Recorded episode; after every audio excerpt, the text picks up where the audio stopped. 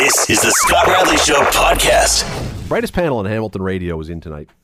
Mike Fortune from Cable 14. Mike, thanks for coming in again. Always glad to have you back. Always a pleasure. Great way to kick off my weekend, Scotty. And next to Mike, um, someone who we love having here, but haven't had here in a while. It's been, I think you said like last year, more than last year, or like midway through last year, October, November, something. It's been a long time.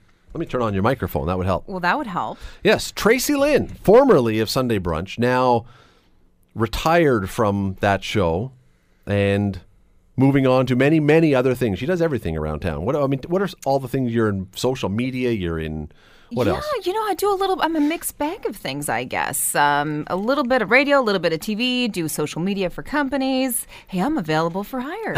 I'll take your garbage out. I can make coffee for you. Do you have a website or something? I do. TracyLynn.biz. TracyLynn.biz. There you go. That's how you can reach Tracy Lynn if you want to get in touch with her. But let me let me start with this, you guys, because this is something I read earlier this week. That the Liberal Party, and I don't know if there's any truth to this, but the Liberal Party of Ontario, we know Kathleen Wynne's numbers, her approval numbers are awful right now. They're mm. awful. They're at record historic lows. And there was some talk of some rumors that the party might try and jettison her before the next election to try and salvage their electoral hopes.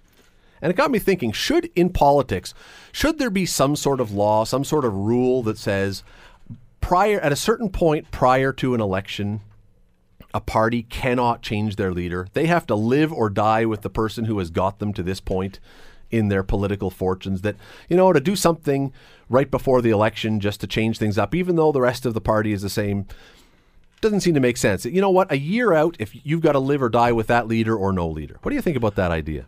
It's it's like uh, let's use a sports analogy here. You, you do whatever you can to win, and in this case, if the Liberal Party feels that uh, Kathleen Wynne, who is not doing a good job and refuses to change things, if the party says, you know what, I think it's time for a change, then so be it. Let them have that opportunity. I have no problem with that because Right up till the last day. right up to the last, well, let, let like a tr- like a trade de- deadline. Let's have a the la- trade deadline Well, the last day. day that you could put the name on the ballot would have to be when it that would can be. be it. But then you have to have the next person ready to go the following day at least. Be ready to go. Like you know, David Price coming to Toronto. You got to be in. You got to be ready to go. I have no problem with that. You know, let, let's keep things a little more interesting and exciting. And if it helps the Liberal Party, great. I'm not voting Liberal, but I'm just saying, um, nothing wrong with trying to change things up on the fly. That's what politics does anyway on a regular basis. They're changing things up on us left, right, and center. Well, if they want to so change, what do you think? go for it. What do you think, Well, Tracy? I disagree. I think that if you're going to put somebody in there, then you keep that person. It's not like, oh, you know, we don't like you anymore. We're not doing what we're doing. So let's pull someone else and put them in there. I think that if you're going to pick, like, Kath, if you want her, they wanted her there. She was going to do all this stuff. Okay, fine. She didn't do. She's not doing maybe what she's supposed to. I don't think you should be switching. But if you're an employ, if you are an employer and you've hired someone and they're not doing a good job, you have the right to terminate them. So they're going to terminate her from her job, and you bring someone else in, just like any other business would be able to do. And let's face it, politics is a business. The problem I have with it is that it seems as though it's a bit of a shell game. That all right, we're in trouble now, and right before the election, potentially before voters really have a chance mm-hmm. to mm-hmm. explore who this person is, the, the voters have to have a time, enough time to learn who the person is. I think. I think so. They've to build that connection and that relationship with So them. whether it's six months, even if it was six months, to say, look, you you have to have your person in place mm-hmm. six months out, and if you don't, you cannot put forward a leader. You're just voting for the party, and you can sort it out after. But no, I I- I think it's almost unfair to the voters. If the Liberals did this, and they've there's just rumors right now, no one's actually saying Kathleen Wynne is going to be kicked out. But if they were to change it two months out from an election, how do you know? How do you have a chance to really get to hear and see? And you can say, well, they have the debates. Leadership debates do nothing for anybody. They don't. They're useless now. You hire someone like Tracy Lynn to do your social media and marketing for the new liberal uh, runner, and off you go. No, you, you, you bring someone And that in- would help for sure. That would definitely help. So, as your party, you're smart politicians, wink, wink, nudge, nudge. Do your homework, do your marketing, do your research, get the new face out there, do whatever you need to do. And then the, the other uh, two parties, NDP and Conservative, then you also have to be as aggressive as well. Make it into the shell game, make it into a bit of a sport, if you will, and get people more involved. What does it say about the party when you have to keep changing that person? You're, you're, I guess, like a brand ambassador, like the person, like any company. You got to keep changing and reapplying for for that position. What's it saying about the company or the party? But any company or any product is also having to always reposition themselves as well to the but public. But if you have a solid person in place, Then you don't- then and it- that's success. And Right. then you've already built your relationships, like just building up your relationships with uh, with with the people. You don't have to worry about it. But it makes me wonder: is this a band aid? Well, of course it is. right? No, if, if it happened, of course it would be a band aid because they'd look at her numbers and they would Mm-hmm. say, she's never going to win and she's going to take us right down the toilet with her as the face of this party because that's where they are. They're looking like they are primed to be obliterated. Mm-hmm. So let's throw a Hail Mary here and put someone who's got a pretty face, male or female. And when I say pretty face, I don't even necessarily mean physically, just someone who's got. Uh, the ability to talk It's a different look. It's a different a different look. It's, Yeah. it's it's a shiny object in front of the voters who will go, oh well, okay, maybe she won't be or he won't be as bad as Kathleen Wynne, but they don't get a chance to see. Who, I just look. You can do a lot in six months if, if that's kind of your timeline. You can do a lot in six I months. I think I just I believe there should be a time limit before an election where you have to declare your leader. Mm-hmm. Period, so that the voters have a fair chance to know what that party is. that's fine. And if the party doesn't do a good enough job marketing and promoting it, then that, that party's going to lose, and then it's then it's a two horse race. See, because the thing about this is, most parties would argue what I'm arguing, but they'd say we want to have a leader in place well before the election. But I don't know if you're the Liberals right now in Ontario, where your popularity is so low.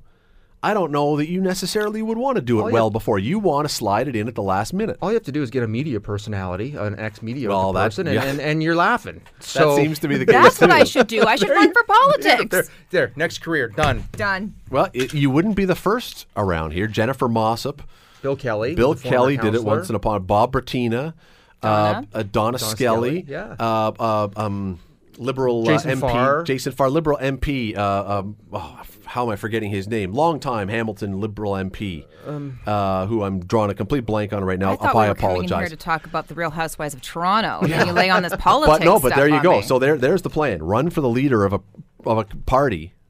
If you're a media personality and you're going to win, that's a whole other topic whole for another day. topic About right there. which, but again, it does it does tie in though to what I'm saying because the you you that shows me proof that all you have to do is find someone with. When I, again, when I say the shiny object, the pretty Mm-hmm, face, whatever you want to call it, drop that in at the last minute, and everyone goes, I know Mike Fortune. Mike's, you know, I know Donna Skelly. I know Mm-hmm. Tracy Lynn. I know whoever it is, and that's not fair to the voters. But it, but that could maybe make you win again. It's not fair to the voters, but at the same time, It's great for the party, It- perhaps. it, it's great for the party, and um, you know who, who's to say at some point that you got to put a lot of blame and onus also on the voters as well. If you're just always going to vote for the, the the smiley face that you know and recognize and the voice that you always hear on the Come radio on, you're wrecking my TV. chances Oh, I'm sorry here, Tracy. then you want to vote for Tracy Lynn. Put that check mark next to it. Um, you know, a, a lot of this, the the voters have to take a lot of onus too because you see what's happening now in Hamilton Council and some thoughts that are happening regarding certain people that have been voted in who are former media, and you hear it. And hey, you live by the sword, you die by the sword.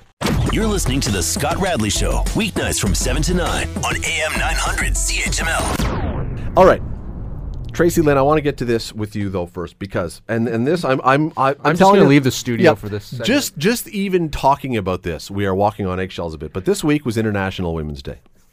Everyone knows that. I talked about it on the show. We had Lisa Tomitis and we had uh, some other people on talking about it.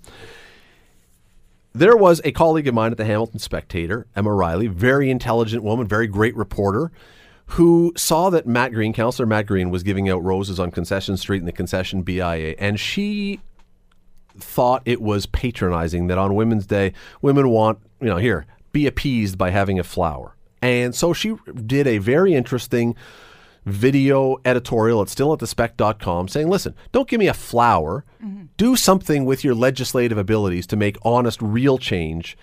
And there were a lot of people who, either by Twitter or by Facebook or by comment, said, I'm with you. I agree with that. We don't need to have patronizing gestures made to us just on Women's Day.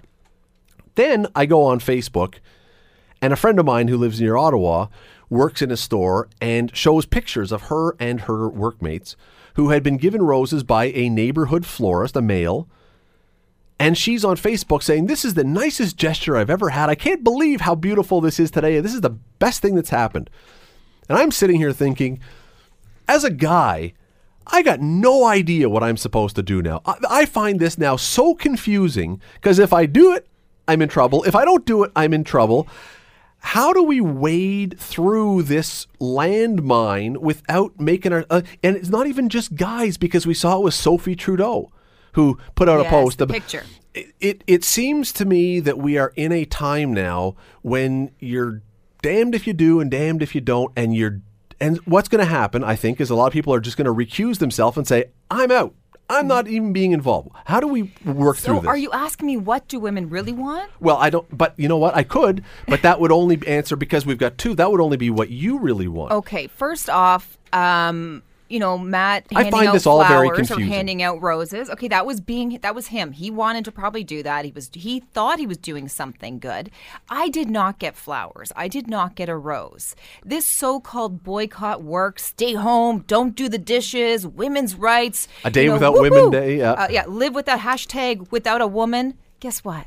I still had to wake up. I still had to make lunches. I still had to cook dinner. I had to clean up dishes. Oh, and then there's like cleaning the floor because there's a dog running. I still had to do things. My day still went on. So when you ask me, what do I think about this? Oh, God. It's just another day for women to complain. Oh. I'm. It, it, it just is. I, I read See, all I, when you all were leading up to that, that whole thing with you leading up, I thought you were going to say another day for women to have to do what women do, No. and you completely went a, not, a 180 on me. Knocked that one right out of the park. Seriously, I think that it was just another outlet because people took this whole day out of context. They were like, "Well, I, I'm not going to do the dishes. I'm not going to do this." Okay, it's not your birthday. It's one day, and it's about the women who have paved, you know, who, you know, go back the ones that actually have made a difference in our life. Or made us able to vote, or to ha- you know show up in the same with So, what should the day be about this? What what should we do on International Women's Day then? How should we? And again I get we're celebrating women, okay, and I'm not complaining that that you know, hey, I didn't get a rose, Matt Green, but um, that's okay. you and- can, and- Matt, you can meet us at the door along with Caitlin with a rose for Tracy and as what she I'm leaves. saying is, it's it's more of like a celebrate. Let's celebrate the women of the past. Let's talk about that. Let's teach our young girls what women have had to do so that they could live live this life that we are living right now. It is about strong women, but when you look at the bigger picture picture of women today, there is so much hate on hate and fake and just all this motivation and stuff, and it's all fake. You know what's really interesting, Mike? I, Is I'm that just if going you- to continue to No, play no. with my cord here because no. I don't want to. What do you not agree? If you or I had said this Oh. right now, every line would be lit up, and this would be my last show. Yeah, well- but the but I Tracy, I mean, look, it's to me, it's really interesting that you have said this, and and I wanted to go to you first on this one, and not just to bail us out of it, Yeah. but no, uh, uh, the the difficulty is the tricky part is, and I go back to my point. I'm not being stupid. I'm saying for Mike and I and a lot of other guys, we have no, we clearly have no idea how we are supposed to handle that day, what that day is supposed to mean, what we're supposed to. Are we just supposed to stand back No, and it's about empowering and inspiring and motivating. Is a rose going to do that? It made one person feel good, maybe because they just needed that at that time in, of the day. They needed to feel validated. But is it really going to inspire me to go out there and change the world or to change my day because you know what? I'm not going to do the dishes. Is that what am I proving? Should the no, moral- here's the thing. The dishes were, were still going to be there on Thursday waiting for you. well, there's that, yeah. Should the moral of all this just not be just respect your fellow woman, your fellow uh, colleagues, your fellow workers with respect and dignity 365 days of the year? Why do we and need then one you wouldn't, day? Then you wouldn't need all these little extra special days. I don't care what your color is. I don't care what your race is. I don't care what your gender is. It just comes down to the morals of common courtesy and decency. And if we can all get along on that page, then we don't have to worry and stress about do we or no, don't we give you a rose? Do I do I do, do I treat you differently or not? So yeah, do I tell my daughter, honey, you're only going to be validated one day of the year, and it's not your birthday. It's going to be International Women's Day. Okay, so let me let me stop for one second because I want to go both ways. First of all, what is the appropriate thing then? What is the appropriate way for women to do to to what should women International Women's Day be for women then? What should women do, or what should they be involved in, or what what is the day about for women then, Tracy? No, I know a lot of people were having get-togethers and speaking seminars, and they were empowering each other and talking about their story. And I think I, I agree with that. But I think it all should should also be where you bring the, the young girls, the, the women of tomorrow, and and talk to them and talk to them about how did we get here. Well, they don't really know much of history these days. Okay, unfortunately, it's really sad. Um, and talk about the past and talk about the future. Um, it- do I think that maybe getting a discount somewhere or getting roses? That's that's not. I don't agree with that. Um, when you say how should you be validated, you know what? A simple thank you, just thank you. Okay, now Sophie Gregoire Trudeau put out this. I think it was an Instagram post about Yes. thanking the men who support the women. Yes, and and she not got afraid to show and she got bombarded for this. So now my question is this: There, half the planet, slightly less than half, Mm. is guys. We're not going to be sucked up to Mars on International Women's Day to clear the deck. We're going to be here. What should we then do on International Women's Day? Because this, to me, I don't want to steal the thunder.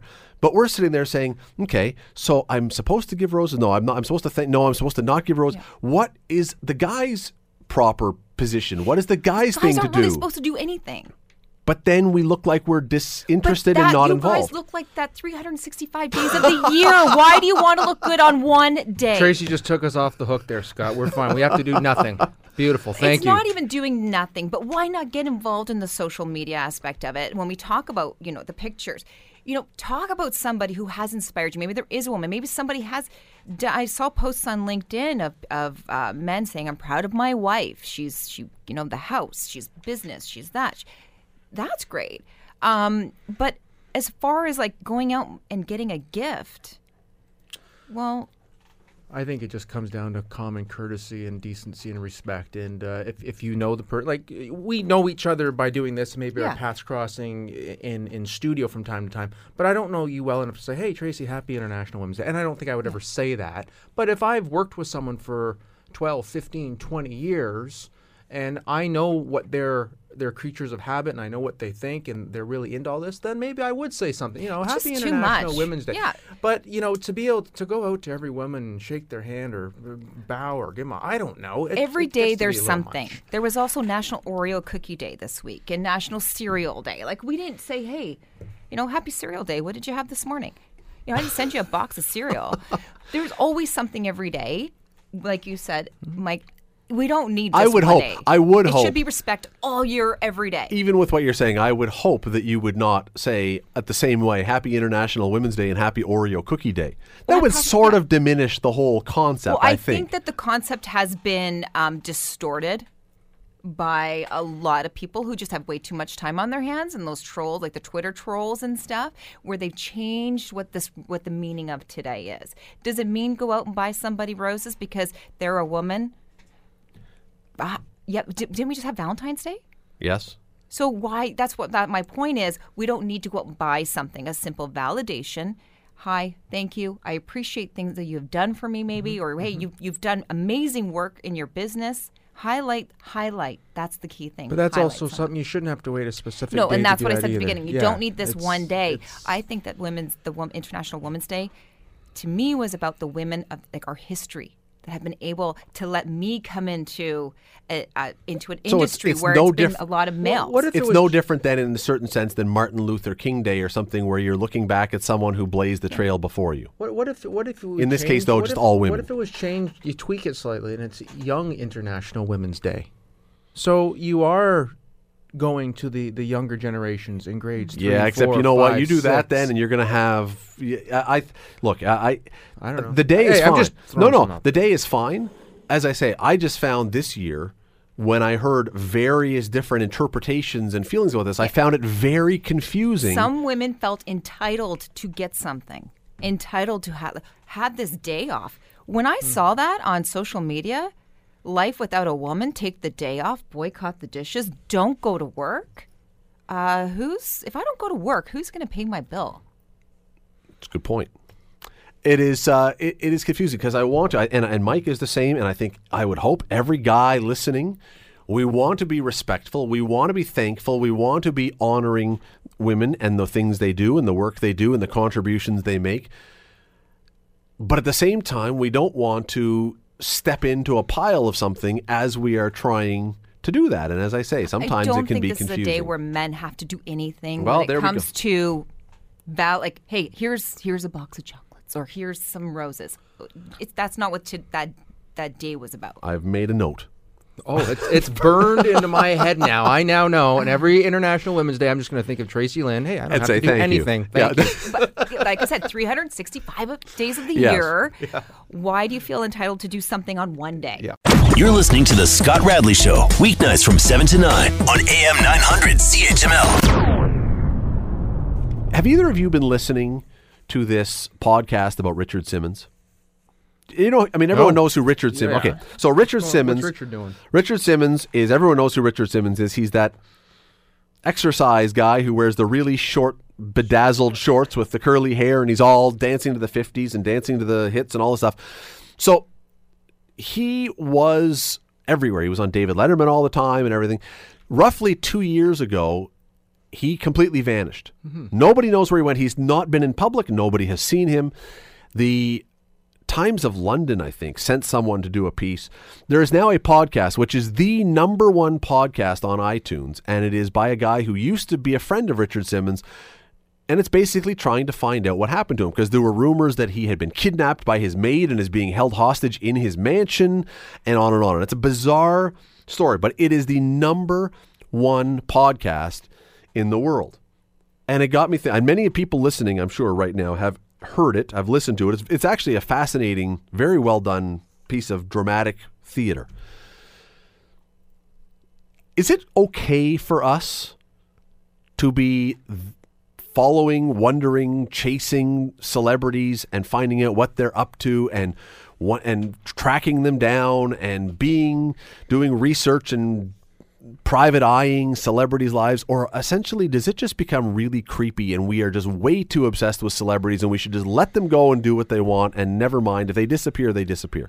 it would be creepy to not follow them Hmm. Oh, there we go. like yeah we, it would be creepy not to follow them that's our like, they are out there in the public i want to know what they're doing what they're eating what they're wearing where they're going i want to know everything about So you're them. okay with Couldn't you're okay care with less. Uh, you know what? Give the man some privacy. If he if he wants to quietly go off into the sunset and not ever be seen again, hey, good for him. He made his money. He did his good deed for society. He made his videos that will be watched but he doesn't forever. have to be a jerk not to say who's, bye well, who- no one said he was a jerk. but why he does is if he why just does he have to say disappeared. good, Why does he have to say he goodbye? didn't say goodbye Well, who cares? i do And see, the funny part is, it's funny. Neither of you have listened to this. That is one of the no, but that of, of the of the podcast. I mean, but that is one of the driving yeah points that he the didn't guy say goodbye running this says.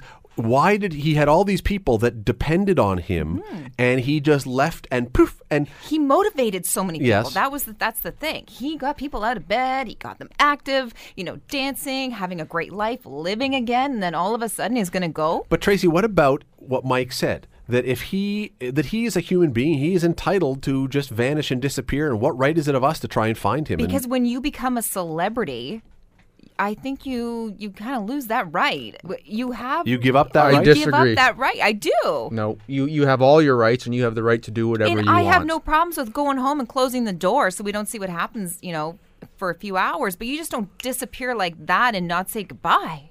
Like, just come on. What about other? Are you? Uh, does that mean okay? Now, does that mean that you are okay with things like paparazzi? Because that this this to me ties into the whole I, concept. I, I, I think it's fine for paparazzi, but I also think there needs to be rules, or you know, I know there's going to be some sort of structure when it comes to paparazzi because a lot of them cross the line, and we've we've heard all those stories. Princess Diana. Yes, exactly. When it affects, you know, your safety, obviously, and I don't agree with it when it comes to kids, celebrities, children, they need to be left out of it.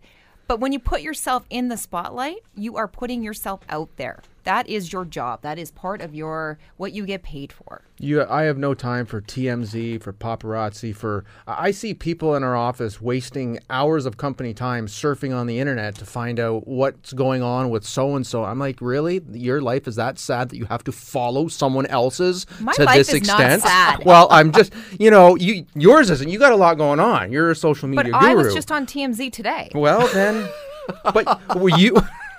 Dig, dig, dig, dig.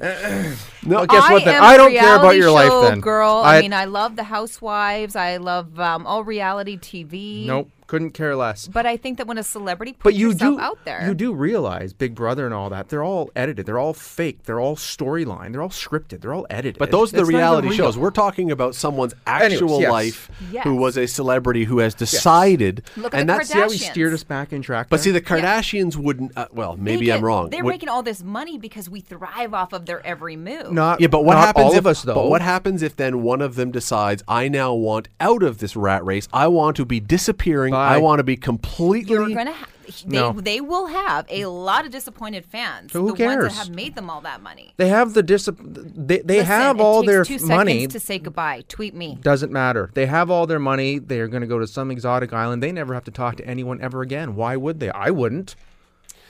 I'm going to tell you right now, when Mike Fortune goes off cable say- 14, people, no one's going to come looking for me. Oh, they're going to be paparazzi staking around the the uh, the estate. And I'm not saying bye to anyone. I look. I I I am admitting because honestly, it's really very well done and it's very compelling. I've been listening to this podcast, and it's all. It comes out once a week. Comes out every Wednesday. There's a new episode of it, and. I have never been a guy who I never did a dancing to the oldies. I've never lost weight with Richard Simmons. Sure I've you never But have. been now a- you're talking about Sure him you have. And that's because he's exactly- made this mysterious exit. I've never done. branding. I've never been a Richard Simmons fan. I never was compelled to watch him on David Letterman. The story behind all this, though, Mm-hmm. is obviously there's nobody dying. There's nobody murdered. Thank goodness. But it's very almost O.J. Simpson esque in that you're dragged. No, it's a it's a drama. It's a soap opera that you are now dragged into. O.J. Where's Simpson. Waldo? Well, that's O.J. pretty Simpson- drastic, though. Richard No, no. Simmons wasn't being charged for murder. No, my point is O.J. Simpson, for most people, was never really about a murder trial. It was a soap opera that happened to involve murder and a beautiful wife. that was reality television. It was, and Rich and Richard Simmons isn't really a story about kidnapping or not or anything else. It's a soap opera that involves a familiar person, so He- you can he- immediately. His brand died out. Nobody was talking about him. Nobody was coming to him. So you think this is just setting it up So for a big I think comeback? he's setting this up. Who was it? Uh, the Phoenix? No, Joaquin Phoenix? No, Wa- he had that big thing where, where he was- w- sort of went, he, lo- he tried to pretend like he went goofy. and then all of a sudden ratings go up. People are googling him, and then guess what? He's like, "Oh, I'm fine." It's um, It's like, "Where's Waldo?" It's an interesting one. You should, I mean, you know what? Go listen to it though. Give it a try if you want. It's on iTunes. It's I don't even know what it's called. So Well, missing missing Richard Simmons is what it's that if called. You're listening to the Scott Radley Show, weeknights from 7 to 9 on AM 900 CHML. We know that Justin Trudeau and the Liberal government have said as part of their election platform that they are going to legalize mm-hmm. marijuana. And one of the things, and it came up again in discussion, as I say, this week, was that when marijuana is legalized, it will do a few things. One of them, it'll make it much safer to keep it out of children's hands. And two, it will reduce the crime element of the marijuana, the drug industry, because now it will be governed by the government. It'll be overseen. There will be rules and regulations, and you'll be able to go to a store and buy it safely rather than from some guy on a street corner. Do you buy either of those two arguments? I, I disagree wholeheartedly because obviously the government hasn't been paying attention to what's been going on with the opioid crisis uh, and and the deaths and the overdoses. Uh, the the kids will just go to something that's stronger. Okay, no no big deal. That's legal. That's not exciting anymore now because now I'm not pushing the envelope. well, it's still exciting to get booze. They still like getting beer, and that's legal, but not for them. Drinking's a little different though. You you, you you you hold your bottle. You got your Molson Canadian, your Coors, whatever brand you want to have, your your whiskey, whatever. That I think that's a little different. When, when and you're not getting the same effects necessarily.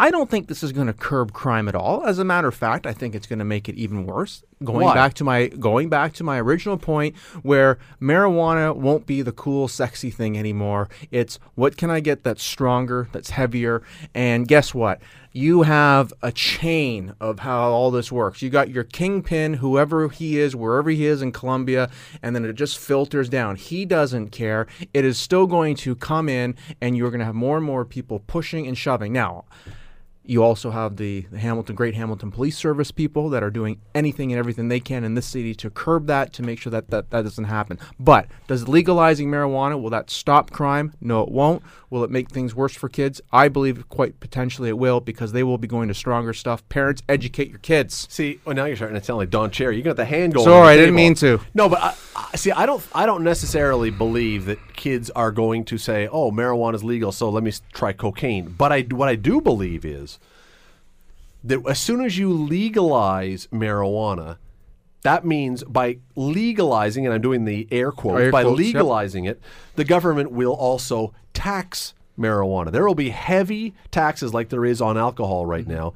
And the minute you legalize slash tax it, it becomes much more expensive and kids who don't have a lot of money and people other people not just kids will still go to the guy who's providing it for them for a lot less money yes it may be easy to go to a store and buy it but first of all if you're underage the store is not going to sell it to you you can still get it from your guy and two it's cheaper to go to your guy so you're still going to go to your guy i can't and third thing I have I am no expert in the growing of cannabis, having never tried it. I've never had a hydroponic lab. You don't drive by the cornfield out there in Ancaster? but clearly, having lived across the street from a grow operation Uh-huh. once upon a time, clearly growing marijuana remains far easier than distilling your own moonshine. There is still a far easier process in growing the stuff, it seems. And so while we would say, well, if your your argument is that if it's t- heavily more taxed and if it's only available in stores and kids can't get it,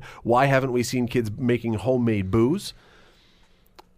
I don't think most kids would have a clue, first of all, how to even begin to make homemade booze. I don't think most people would know how to make, but marijuana, you grow the stuff. It's a plant. all you have to do is go to YouTube. Well, YouTube I- tells yes, you how to do everything. But it's still, but, a, but it here's the thing. complicated procedure still. Yeah. This is growing a plant. Right, but and again, I'm no scientist. I'm not a chemist or a biologist. But all you have to do is watch a couple episodes of Breaking Bad, and it's not that hard to make the harder stuff out there. It, it's really not.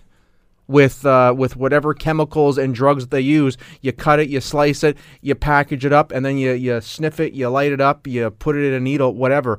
It's not that hard to do other things. Why aren't they doing that then? Beyond all of that, my my biggest issue about this is that we have now seen more and more and more and more medical evidence and medical experts coming forward saying for all the people who say marijuana is harmless, especially for people under about 25 years old while your brain is still developing, mm-hmm. it is a very harmful substance. Now, for someone who's 40 or 50, we may be talking about something different. But for people whose brains are still in the developing phase, you can go online right now and find a million studies and experts and people saying it's dangerous hmm. for kids. As soon as you legalize it, even though the government says we won't let under 18, we won't let Is that what it is, under 18? Like, they haven't decided yet. But, Okay. but the fact is, the rule should be 25. But as soon as it's legalized, look what happens. Most 16 year olds, Mike, would never think of doing cocaine because they know it's Harmful effects. but most 16 year olds will drink beer because it's legal. So, okay, how bad can it be if it's a legal thing? I can't get it, but it's legal. Yeah, but if it's legal, it must be okay. Why would the government say uh, we can get it if it's not good for you? If it's not, if it's harmful for you? I think it's going to lead more. I really do. I think it's going to make it more acceptable, and then more kids are going to do it. And again, this is two different discussions. If you're 35 years old we can have a discussion about whether or not you should be using marijuana. That, that's a different discussion from whether a 19 year old or an 18 year old in there with a developing brain should be doing it. And I think it's completely irresponsible of the government that they would even, at this point, not have said science says 25 years old is the very earliest.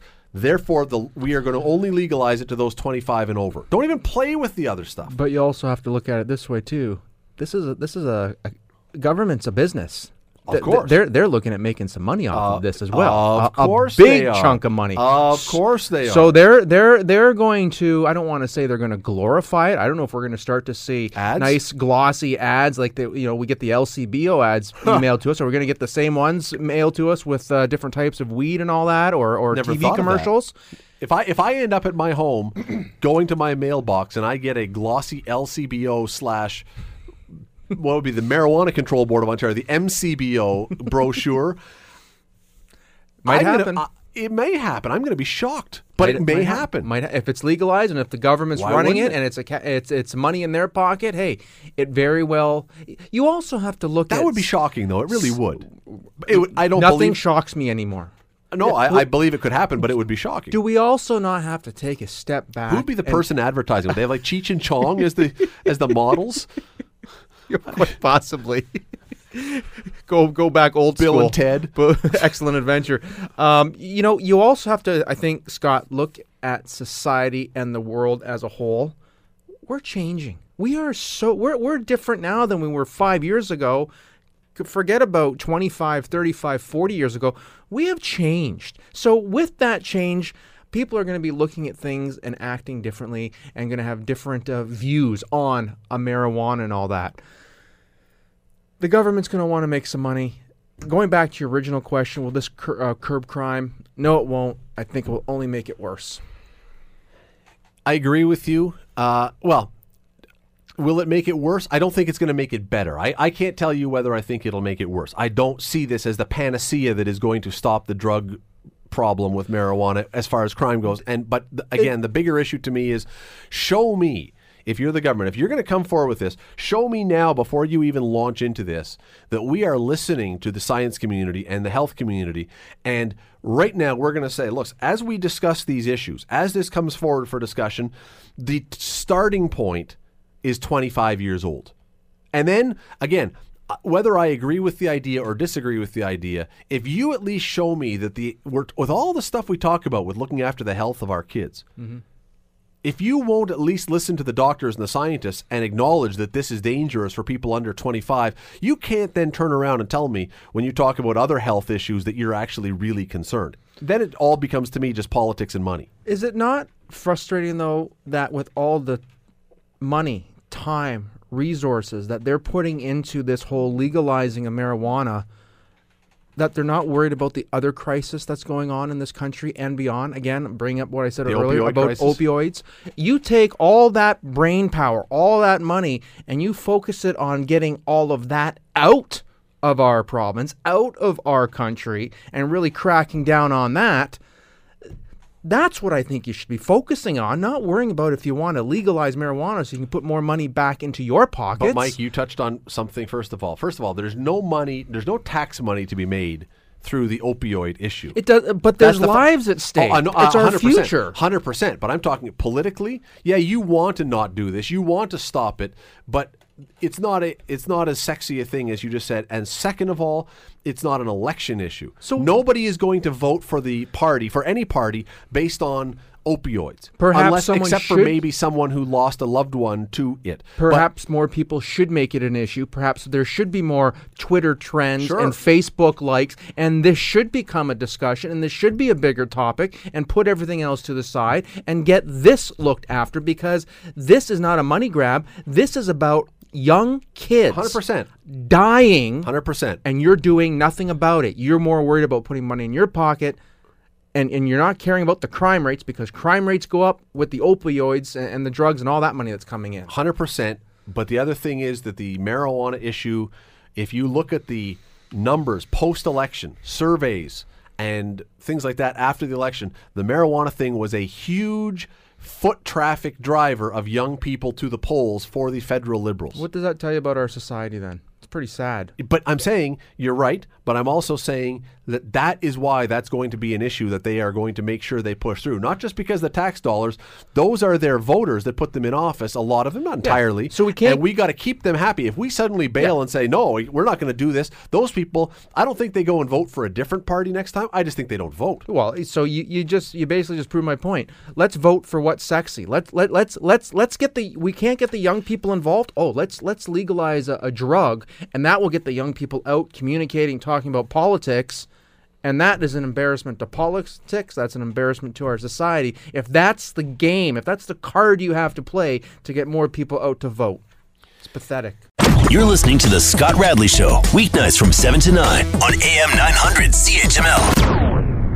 There has been a lot. We all have heard lots and lots and lots and lots and lots and lots uh, in recent year or two, the recent year or two, the last year or two, about the housing market. There was a um, I heard a commercial from a Toronto real estate agent. I don't know where I heard it the other day, uh, about how the fact that they, I mean, it was it was plugging this guy's real estate business and how he had put this house up for sale and they had a record like 890 showings and 65 offers within three days, and it sold for some insane amount over the asking price. But- Bidding war, yep. And I those numbers may be slightly high, but they're not a lot high. I mean, I'm not. I'm being sort of silly, but not Yeah. really. This happens often now, and it has led. We've seen it in Vancouver that the Van, that the government out there has put in rules to try and cool the housing market. Mm-hmm. They've put in restrictions to try and cool things down because it was getting so overheated. Should we want those things here? Should we want our housing market in Hamilton, in the Toronto suburbs, should we want it pulled back so prices start to go down a bit? Because on the one hand, it would allow younger people and people who are maybe not as well off to buy into the market. The flip side is you're playing with fire when you start tinkering with the prices and potentially starting something that gets out of hand. Well, yeah, I'd like to see it happen because I don't want my kids living with me until I'm 90. So, you, you know, it, you're you're right. You're you're you're you're messing with fire. Um, yeah, I guess the the banks uh, have already tried to do something. It's very difficult if you are uh, trying to get into the market. You basically can't anymore.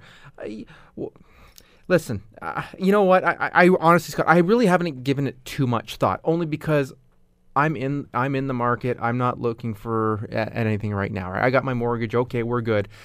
Um, if if you're a youngster getting out, you probably want to see things getting changed. It's it's but but real estate agents don't want to see it getting changed. No. They're making money hand over No, fist right course. now. They're they're loving this. And people Is who are in fair? the market, people who are in the market already love it because the price of their house is going up and up and up. I'm hearing about more and p- more people actually purchasing a second house and then renting it out just so they uh, they can be have an investment property. Do you? I don't know if you tinker or not, Scott. I'm not a money guy. I'm not an expert when it comes to that stuff. I'm just know I'm glad I'm not in that position where I have to be looking right now. But that's that's why you if you are w- someone who is saying yes, I would like the market to be cooled down. It's because you're one of those people who is coming out of university. You've got your first job. It's the time when 15 years ago you would have said, "Ah, I'm going to start looking to buy my first house and start paying it down." And now that first house is four hundred thousand dollars, four hundred fifty thousand dollars. You're saying, "Wait a second, Plus, you got your your student debt that you're looking after, and and that's maybe why your car." And insurance and other things, yeah. You, and suddenly you're looking, going, "Wait a second, how in the world am I ever going to get into this?" and you're coming knocking on mom and dad's door and you're living in your old room again. Um, you know, it's it's it's kind of unfortunate. There has to be a way, and at some point, and you know, you really should be having your buddy uh, Don uh, Donnie Robertson on this. He, I'd love to hear what he would have to say. I would think at some point, Scott, the bubble is going to have to burst. At some point, you cannot have a house in downtown Hamilton going for four hundred, five hundred thousand dollars that's you know a basic one two bedrooms with one and a half baths. You have to do something. So i'm, I'm assuming at some point the bubble will burst and uh, things will somehow potentially even out. Because every isn't everything cyclical? If you look at things everything, everything is around cyclical comes around. except for housing prices. They just go up and up and up and up. And yeah, you may have a little dip at some point, but historically, it hasn't happened very often. And I think the scary part is because housing prices are just skyrocketing, nothing else is really going up with it. The cost of living uh, the, uh, is, is also rising, but guess what? People's pays aren't going up Well- to, to match it, which is frustrating. the reason, not to be patronizing people, I don't, uh, you know, but the reason housing prices are going up so fast is because there's only so much land. Mm-hmm. We, d- we can't create more land, but we have so many more people coming into the country and moving here from other parts of the country that the demand for houses is so much higher, which is ironically the same reason why what you just said, cost of living and, and increases or not, because there's so much competition for jobs that companies don't have to spend more. They don't have to give you more money. So yes, the, the supply and demand is driving up the house prices mm-hmm. and driving down what you need to pay for those houses. So yeah, it's a real it's a real difficult spot and I don't see the end to it. The tricky part is while I'm the father of a daughter who's just graduating from university and a son who's in university and both will would I'm presuming would like to buy a house someday and I would like them to if they want to do that. The problem is I get very very nervous every time government of any stripe, I mm-hmm. don't care what party, government, bureaucracies start putting their fingers in the pie and twiddling around with stuff and tinkering with the free market because the free market for its strengths and weaknesses for as good as it is or as bad as it is it generally generally works and when you have something that is working maybe too well, maybe overheated, and you start getting a government and a bureaucracy to start twiddling around with it, I get very nervous about what might happen to it. Yeah, see, I never looked at it that way, and maybe because my kids aren't aren't at that age yet, I, I haven't had to worry about that. You know, my thought process is with my kids, I'm just telling them, you know, work hard, save your money, and everything will work out in the end. You know, go to school, get a good job, get good grades, and or get good grades, get a good job, and everything will work out in your favor, and you will be able to get that house that you want. My son has some lofty goals, and I wish him all the best. Yeah, it's very hard right now. If Not you only, are, and then you sorry, but then you get into the house. Then you and got then to furnish the house. I remember when we first moved into our neighborhood years ago, and we have about the smallest house in our neighborhood. It's not a tiny house; it's about two thousand square feet, but it's it's you know it's fine for us. It's more than we needed. It's everything we needed. But in our neighborhood, there were some big, big houses. Mm-hmm. And I remember one of the very first years doing trick or treating with the kids on Halloween, and you would go to the door, and there would be no coverings in the windows, and the door would open, and you would see there was no furniture in that house. House poor. Every single dime th- those people made Yep. was going into the house. Yep. And hey, on the outside, it all looks great, but you truly don't know what's going on in people's lives. And one thing goes wrong with their job, with their Done. whatever, and you can't afford to pay it. thrown in Now the that's their look. That's their issue that they then have to deal with. Mm-hmm. Their decision has been made.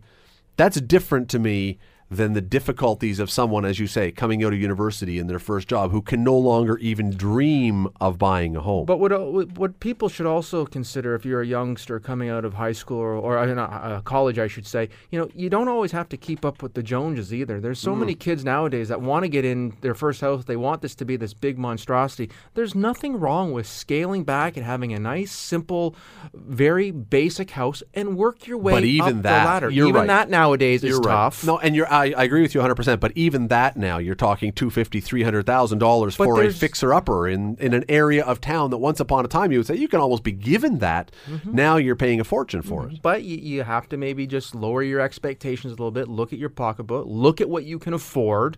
And uh, you know what? For five, ten years, twelve. Next thing you know, it might even be your family home for who knows how long. But you, you, you don't have to worry about getting these monstrosity houses and then all the bills and everything. My wife and I were actually just talking about this a little while ago. Think about how much different it is. I don't know what your internet cable phone bill is nowadays. A lot. Well, there you go. So is mine. And I'm like, Mike, think of all these additional expenses that weren't there 30 years ago. That you have to pay, and and look, And you we're in need On- internet. We're in Ontario. Yeah. Our electricity bills have gone through the roof. You need internet now at your house, and you probably are going to need a cell phone. And so there's an extra couple hundred dollars. Now you're maybe say I've cut the cord on my TV, but maybe not. There's some more money, and then you've got your gas bills, and then you may have a car Mm-hmm. And or have you looked two. at your grocery bills lately? and your How those grocery go bill- up? it's it's very difficult to again to me i'm seeing this from two different places. I'm seeing this from a guy in my perspective who is into my career now and i have found I, we were blessed slash lucky whatever you want to say we were blessed to get into a house before the market went bananas. Mm-hmm. We're now blessed that the value of that house has gone up and up and up and up and up.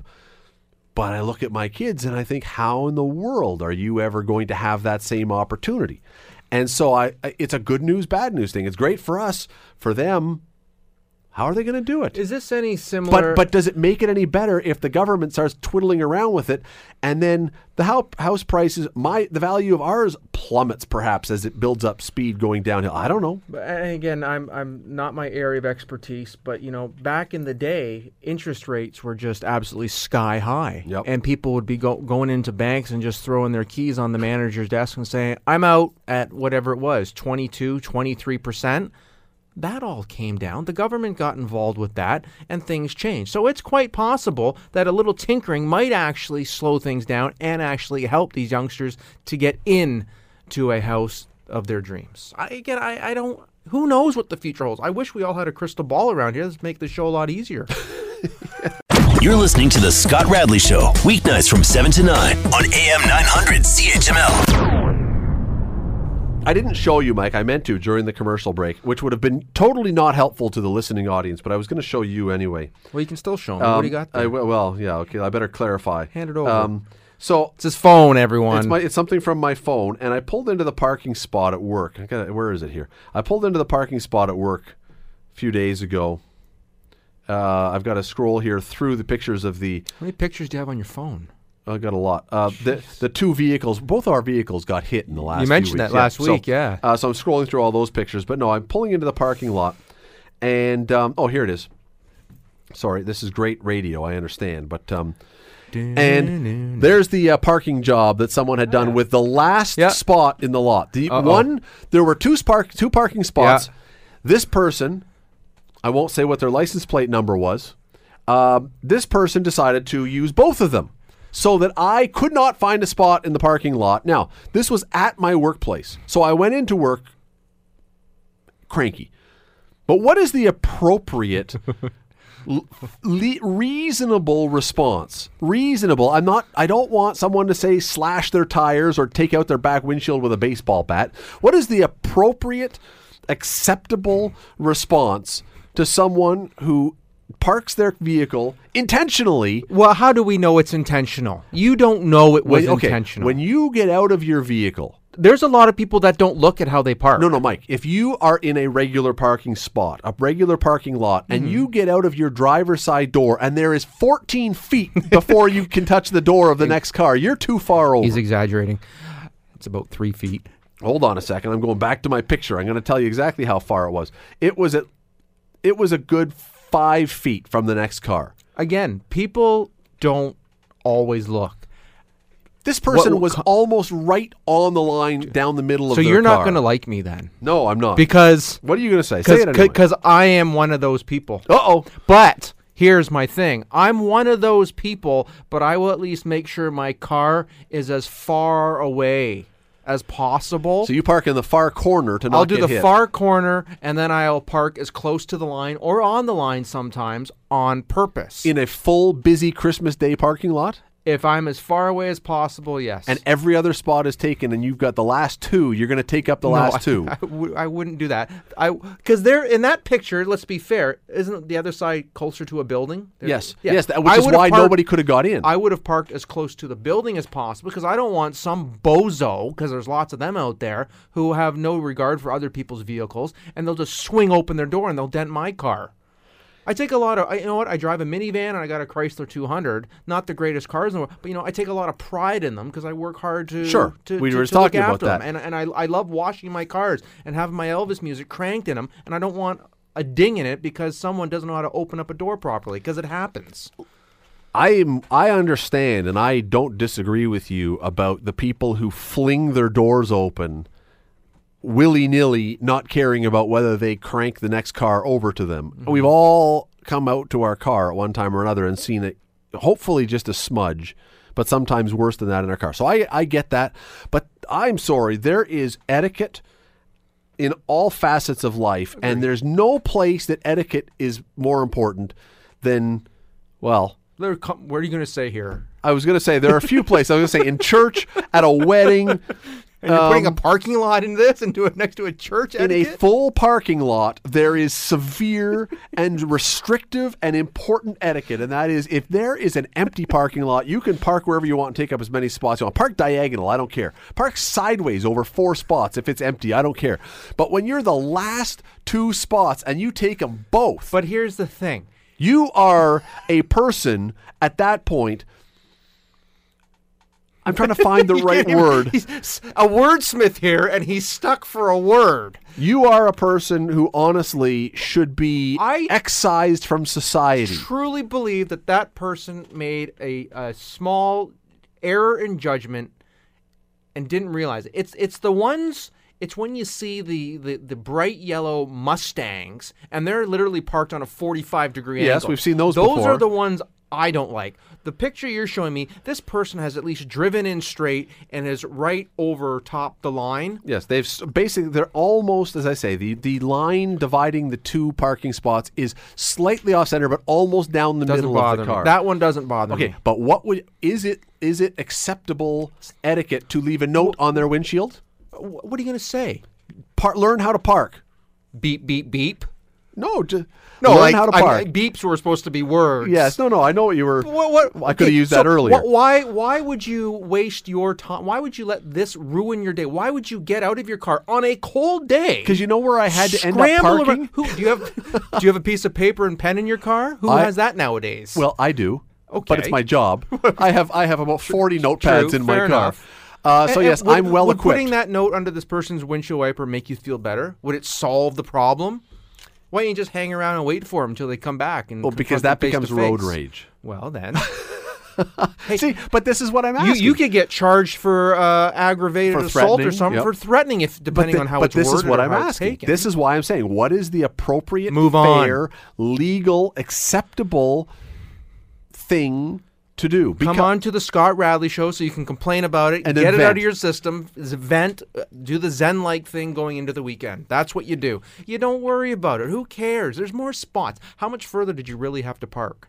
uh, much further because it, it literally it was the last 12 spot. spots? No, no, no. It was the last spot on the lot. I had to go across the street and up the road to a place I'd never even been before, and then come back and scowl and take the picture. Think of it. You you got your uh, your additional needed steps in for your 10,000 steps a day.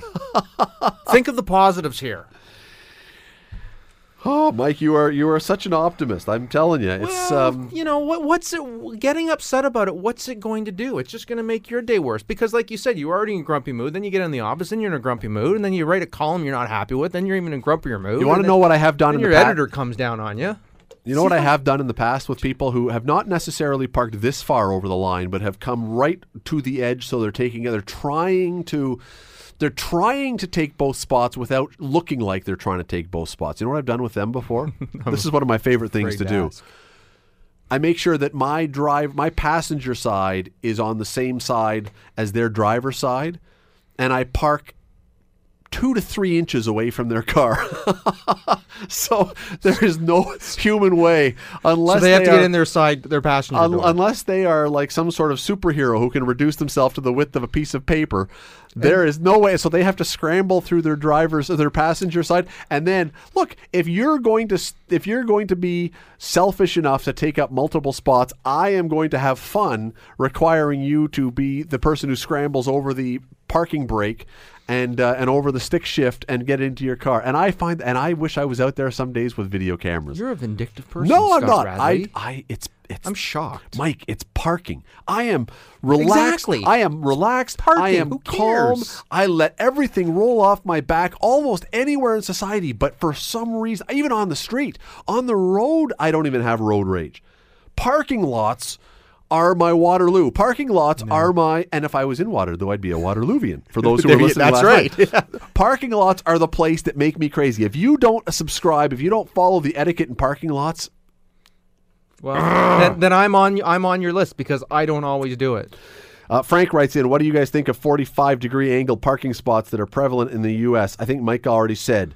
People, people who park on the 45 degree angles, Or is he talking about how a lot? And, no, I think what Frank is referring to. You go to the states, a lot of parking lots. The lines are actually well, that's but that's fine. 45 That's fine. It, it doesn't matter what angle you are, as long as you're in your spot. As long as you're in your spot. But if you're one of those people who parks on a 45 degree angle over two spots, Oh, that and you, because and you own one of those yellow or red sports cars, and that's different.